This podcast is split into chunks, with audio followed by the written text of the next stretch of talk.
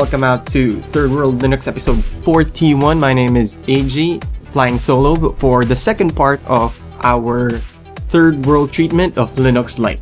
For this episode, I want to call it the unbearable lightness of being. Yeah, you get it, get it?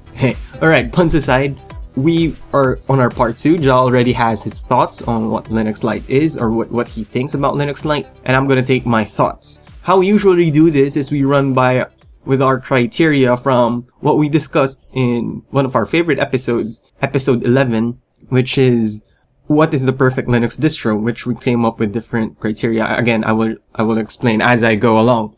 So, okay, um, first I'd like to apologize if you could hear some raindrops because it's quite raining in here while I'm recording. But anywho, going back to the topic, why Linux Lite? Why Linux Lite? Because I'm looking for a good net, netbook desktop distro for me. And I want to do some basic functions of, with it, like mobile computing, such as I want to be able to write on the go. I want to be able to do podcasts everywhere. I could just take my netbook and my Go mic and just, and just record. And of course, I want to be able to type and, and do some basic office functions. I don't need anything hardcore to do with a netbook. I mean, really, it's just for mobile computing. I just want to take it everywhere with me so that I could check my email. I still prefer netbooks over tablets, although tablets are really, really have their good use. But for me, what, uh, uh, I don't see the point of a tablet because I already have a smartphone, a very decent smartphone at that. I, I, I don't mind really. So with my quest to look for that very, very uh, suitable distro, I was looking at other distros as well, aside from Linux Lite. But I chose to go with Linux Lite because uh, it it uh, when I read their documentation and whatnot, it it seems like oh this is this is what I'm looking for because really there's no middle ground distro. I, I I always find distros that are really light like Slackware or Puppy and then there's the ones that are really big or heavy and bloated, like your typical Ubuntu's or, or the big ones like, um, SUSE, OpenSUSE, and Fedora.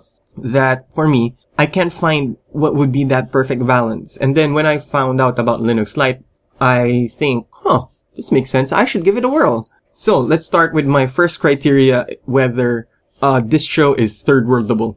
With our third world treatment of Linux Lite, we begin with Drumroll please. Intuitive graphic interface. Also known as it has to have a good, it, it has to be he, it has to be an intuitive graphic user interface because I'm a GUI kind of guy. Yeah, I, I dabble with the terminal a lot, but I really just like using as much as possible the GUI because I don't know, I'm not a typing kind of guy. I just want to click, click, click, click, click. It's all there. It uses, uh, Linux Lite uses XFCE or or for my case, I think I, I don't I'm not sure if they have other flavors. Again, I approach these third world treatments without any any like reading beforehand, so I won't be able to spoil myself and whatnot. Yeah, I I read a lot of stuff before, but I don't get really deep into it and read as much literature about the distro as much as possible. But for me, I love XFCE. I mean, Zhao has tried me to get into Ubuntu and whatnot, but I'm an XFCE kind of guy. And it's my f- favorite environment aside probably from OpenBox. But for practical purposes and everything, if I just want to do something on the go, I want XFCE. Another thing about that is when you click their applications menu, the menu, um, descriptions are everywhere. like, you could see there's favorites already, they're recently used, and, and the recently, uh, and, and, and when you go you could see descriptions and not just the names of what the program does, but what it, uh, what the program is, but what it does. And it's, it's really nice and, and I'd like to think it's very computer beginner friendly. Very computer beginner friendly. I'm saying that in a sense that uh, if you have someone who's not really familiar with computers, I think Linux Lite will make it easier for them to handle what, or, or to introduce someone to computing. And, and I think from their literature, they're claiming that they would be, they're, they're prepping themselves up to be a nice Windows alternative. I think also just a good alternative for introducing someone to a computer and Linux at that. Okay. But my ultimate test really of whether a GUI is great is if my sister can use it. Cause my sister, for the life of her, I, and I love her to bits, It's, it can't use computers. Can't use computers to save a life. But hey, you know what? Computers is, is not her thing. So, I guess, you know, she's been using my netbook. She keeps on borrowing it for her basic computing needs. And I never hear her complain. Or I never hear her holler at me and, hey G, fix something, computer's broken. I mean, we all have that person in our lives who go like that. For me, that's my sister. And she never, she hasn't, she hasn't come to me yet to, to ask to do something specific. Like, she was able to locate where LibreOffice is. She, she's using LibreOffice. For me, that's a huge victory. And, and a bunch of other things about like, like browsers and whatnot. And she watches some of her, of her vid- favorite videos and, and movies on my computer, on, on, on the netbook, which is great. Okay. Uh, next category, next criteria. It has to be smooth, meaning a right mi- mix of speed and sexy. I mean, is it speedy? It's okay. I've, I've, I've installed something speedy here, but it's way, way smoother than my Mint 13 install because it felt bloated. That's why I changed it. After I went with Mint 13, I went with Lubuntu 1404 and that was a nightmare. that was a nightmare. So it's not, um, Linux Lite for me is not as, as smooth as the fastest distro I've ever installed on my netbook, which is Crunchbang, but it's not bloated. I guess it's, it's that right down there in the middle, which is, which is I'm okay. And, and I really do appreciate the fact that the makers of Linux Lite is going at this for, uh, using only LTS and that's great. For me personally, that's great. That means stability. You don't need to constantly upgrade and whatnot. And I really, really like that. So again, with my philosophy in computing, the more time you spend like fixing your computer or customizing it, the less time you spend doing actual computing with it. And for me, that's another element of smoothness I think I should include there. And Linux Lite is that. But again, it's still not Crunchbang fast. I think that's still the smoothest distro I had, and my, if my, I have my own personal ranking. But Linux Lite will be a second, second to that, and that's great. Okay, on to my third criteria. It has to have a good community. Here is, I think, my, uh, I don't know if this is a problem with it. I haven't personally tested that one yet. You know why? Because I didn't have any problems with Linux Lite so far. I'd leave it at that. I mean, that's good sign. That's a really, really good sign. But, I mean, being, being a Ubuntu derivative Linux Lite, I think that means, you know, it's, you can find quick answers to ever have problems. And uh, that's the thing though. I haven't personally tested it. I think it would be a good community or a community that would tell you to make things easier since that what was Linux Lite was selling towards. Like, if you want to introduce someone to Linux, show Linux Lite. That was what they're showing in, in their website. But, um, I don't know. We'll see. I haven't, I haven't really tried. My, my desktop is still, uh, my, my netbook rather is still really, really fine. Okay. On to my fourth and, uh, my fourth criteria. It has to have a good GUI package manager. Well, it works. Mm, it has Synaptic, typical Ubuntu. It's cool. Zhao hates Synaptic we've discussed that n times and it's okay. But the, the, I mean, there's one thing I really like about Linux Lite. It has an additional, ins- it has a install additional software program or feature in it where you open it up and then it has lists of like particular software you could choose. Wait, let me open it up. And, and the thing I like about that is, of course, again, for someone who doesn't know how to do some sudo apt-get or doesn't want to, to get into, um, Synaptic and, and get inside that, this is the install additional software would be a good tool. Like here, there's a Chrome web browser, Dropbox, and then it has a category. And from that, there's also a description of what it does. I mean, this could further be improved. I think this is really a good feature. I'm not sure if there are other, if there are other distros that implement this, but this is, this is really, really good for, for what it does. Like, you can see here, they have even Games Pack, Java web app, um, applet plugins and remote desktop software, even Netflix. And then restricted extras. So you could just click that, click install and it will do everything. Of course, you have to put in your um, password the, the super user thing and whatnot. But that's a really good feature. And I really, really like that. I think that was the best so far from all the distros I've tested. So as you can see, it's, it's really having high marks so far. But let's go to my fourth, um, fifth and final criteria. It has to be a brainless install. Again, it's typical Ubuntu. I mean, nothing bad to that, but I've tried so many Ubuntu derivatives and Ubuntu distros, type distros, and you know, yeah, I'm used to it. It's nothing new, nothing special like Crunchbang. But, but, what I do appreciate and like, it recognized my drivers right out of the box. Wow. I've, I've never had that before. With my Mint, I got go through hell for my wireless drivers. I guess it's, I'm not sure if it's because of Ubuntu or because times have changed. Like, that was last year or two years ago when I had so much problems with my wireless drivers. But now it's just, I don't know. I don't know. But then again, it works and it gave me a brainless install. A bit slow, not the fastest install in the world, but nonetheless a brainless install. It's really just that. So it's getting high marks for me across the board. That's why I called it the unbearable Linux lightness of being. and I'm enjoying Linux Lite. So to close it off, I really can't seem to find any breaking faults in my experience with Linux Lite. For me, personally, a true test of a good distro is if I kept it. That's it. When we test distros here at Third World Linux, I think good distros are the ones I keep. Either I keep them on my flash drive or uh, as a live USB, or I actually use it. For, for some weird reason or another, you know, there's something I like in it. And I really, really, really like Linux Lite. But I still have, I mean, I can't seem to find faults, but I still think there are many, many ways of improving it. Will the five year upgrade cycle, because it's always LTS, be a downer?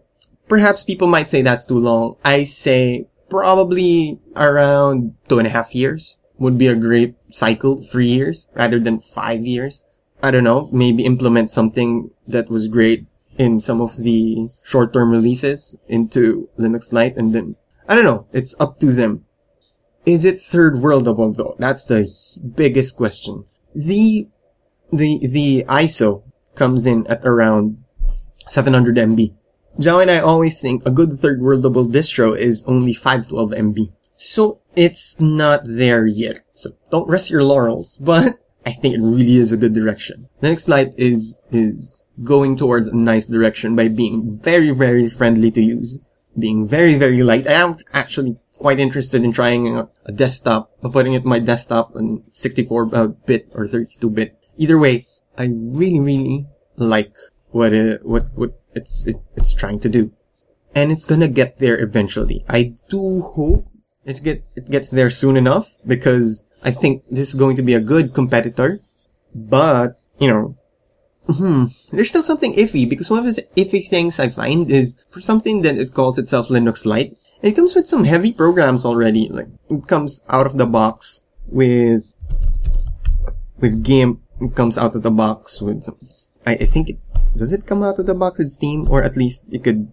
Yeah, I think it comes out of the box with Steam. I guess for me personally, uh, my suggestion would be after you do an install, first time you boot up Linux Lite, pop up the install additional software feature. Are these the things you want to install? So that you come up with a distro that's completely like free of programs and just, ooh, I want this, I want this, I want this, I want this. Again, it, it comes to my philosophy of having a choose your own adventure type of, choose your own adventure type of install. I've, I've been telling Zhao to do that.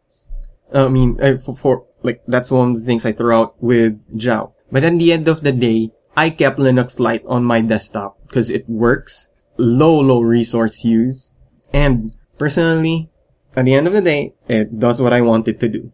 Alright, alright, alright. That wraps it up for my look at Third World Linux Lite and my third world treatment of it, on it. My verdict, third worldable, but it's gonna get there. to an absolute third worldable thing I'm about. It's gonna get there. So, uh, huh game of the week, I'm not so much to recommend a game of the week or game of the moment. Yeah, I should change it to game of the moment than game of the week. But check out, um, the previous episode is, uh, well, aside from Zhao's Linux Lite, is I explain Dota to Dota 2 to Zhao from a point of view of us playing competitive, uh, seeing and watching, spectating competitive Boudoir. It's also up in the Third World Gaming website, uh, Third World Gaming podcast that you might want to check out because everything we have is at channel14.com. It's, we, we recently just changed the website. We're going to add new stuff like articles in the future and, um, follow us at channel14.com. Everything's over there. Email us at something, something, something. It's to be in the link. I should be reading all of those properly and follow us at, um, twitter.com slash third world linux plus.google.com plus channel 14 uh, plus.google.com slash plus sign channel 14 twitter.com slash ch14 and email us if you have anything at contact at channel14.com if all goes well i think Zhao will have another segment after this one if not enjoy the off tangent section or should we I be talking about the off tangent section? Anywho this is AG Trios see you next time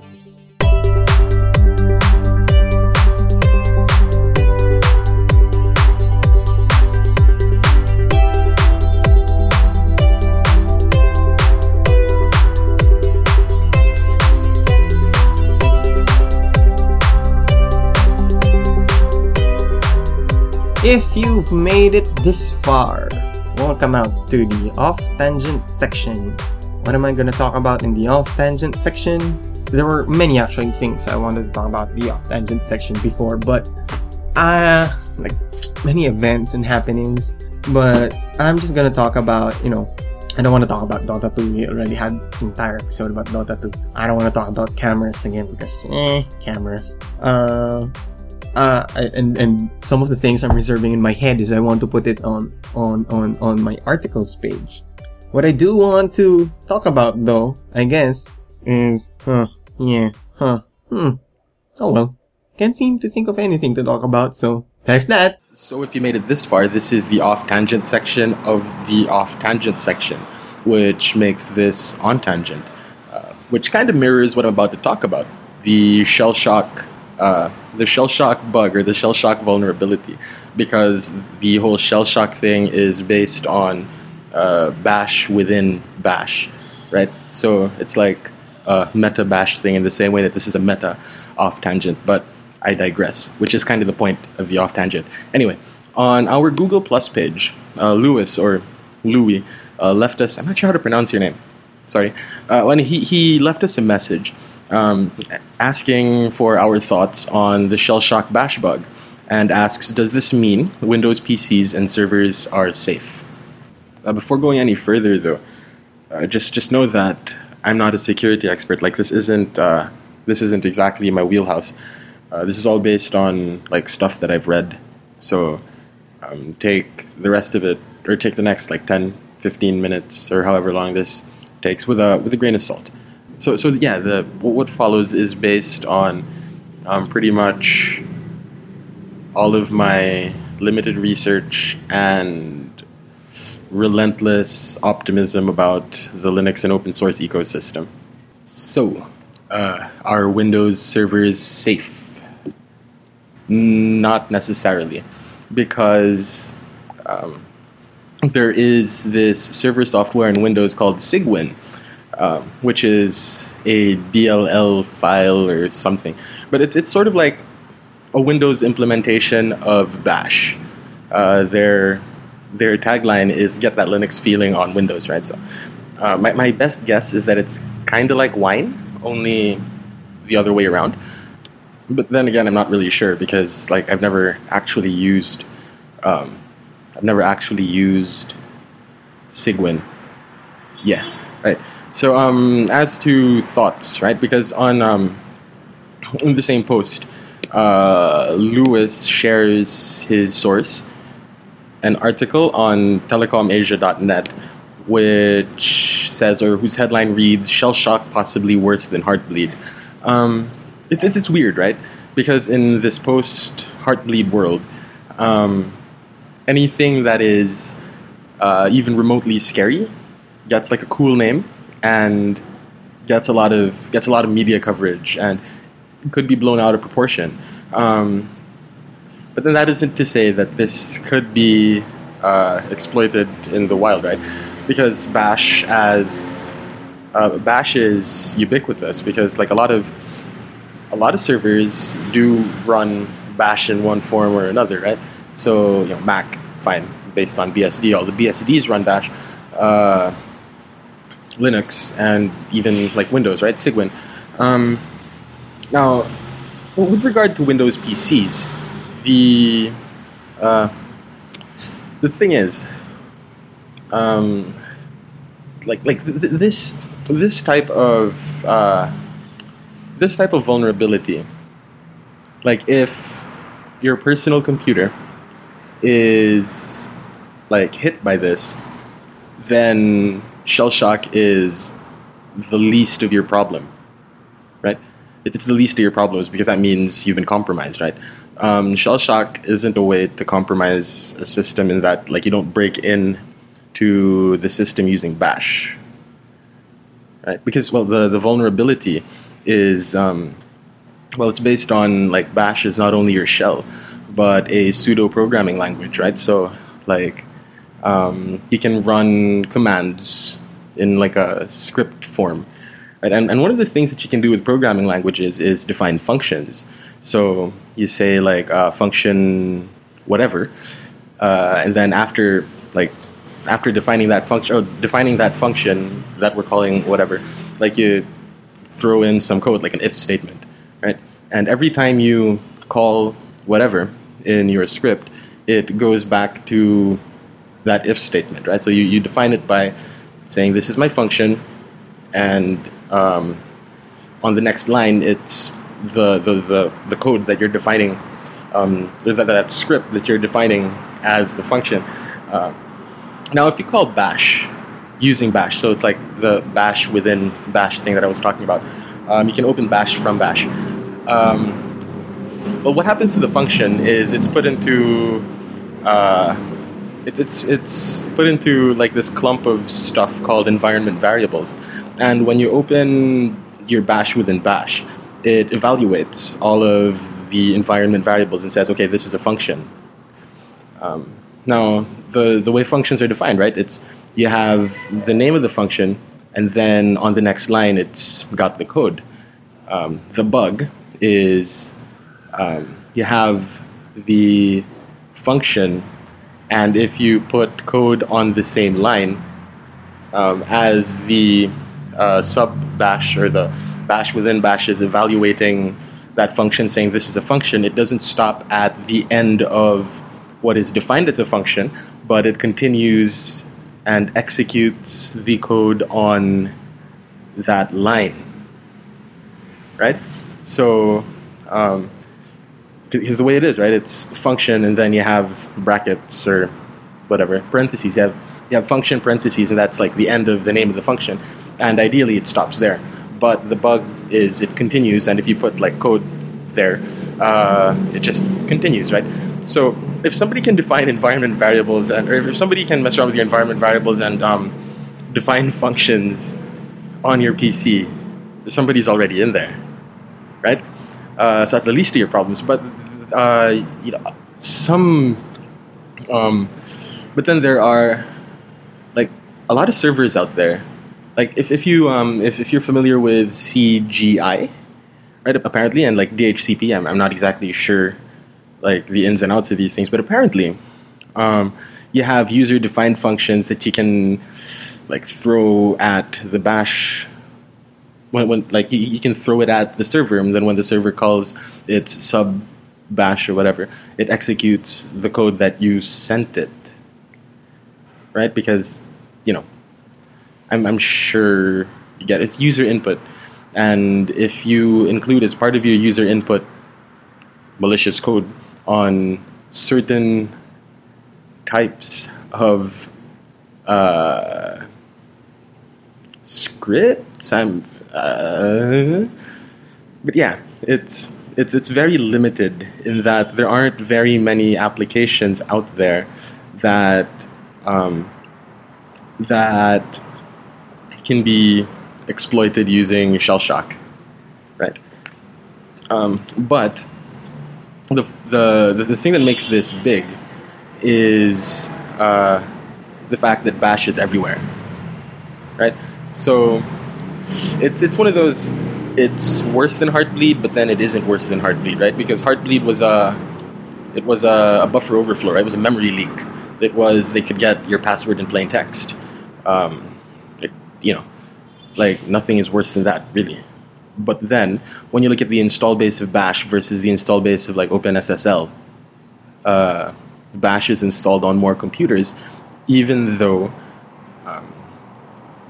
the shell shock bug would, uh, even though the shell shock bug isn't like exploitable in a whole lot of uh, situations. I, am not even sure if I'm making sense anymore. Mm. Well, suffice it to say, uh, it isn't a huge problem, but it is a problem.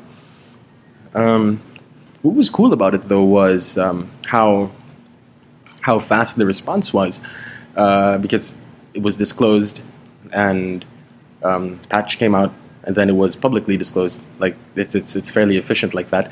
Um, like uh, Heartbleed was kind of weird because with Heartbleed, um, what's it? The the process wasn't followed, right? Because usually, um, what tends to happen, or usually what happens, is a vulnerability is disclosed, and then this vulnerability is patched.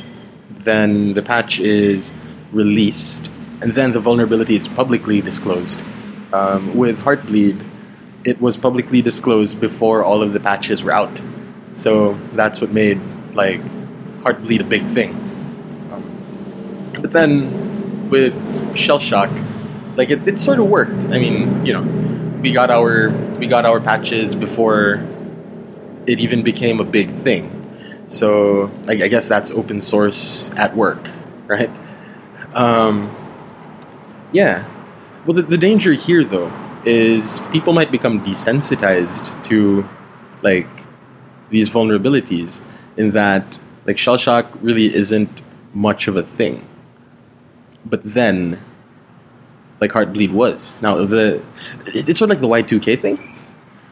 Uh yeah. It'd be like the boy who cried vulnerability or something like that yeah so there shell shock.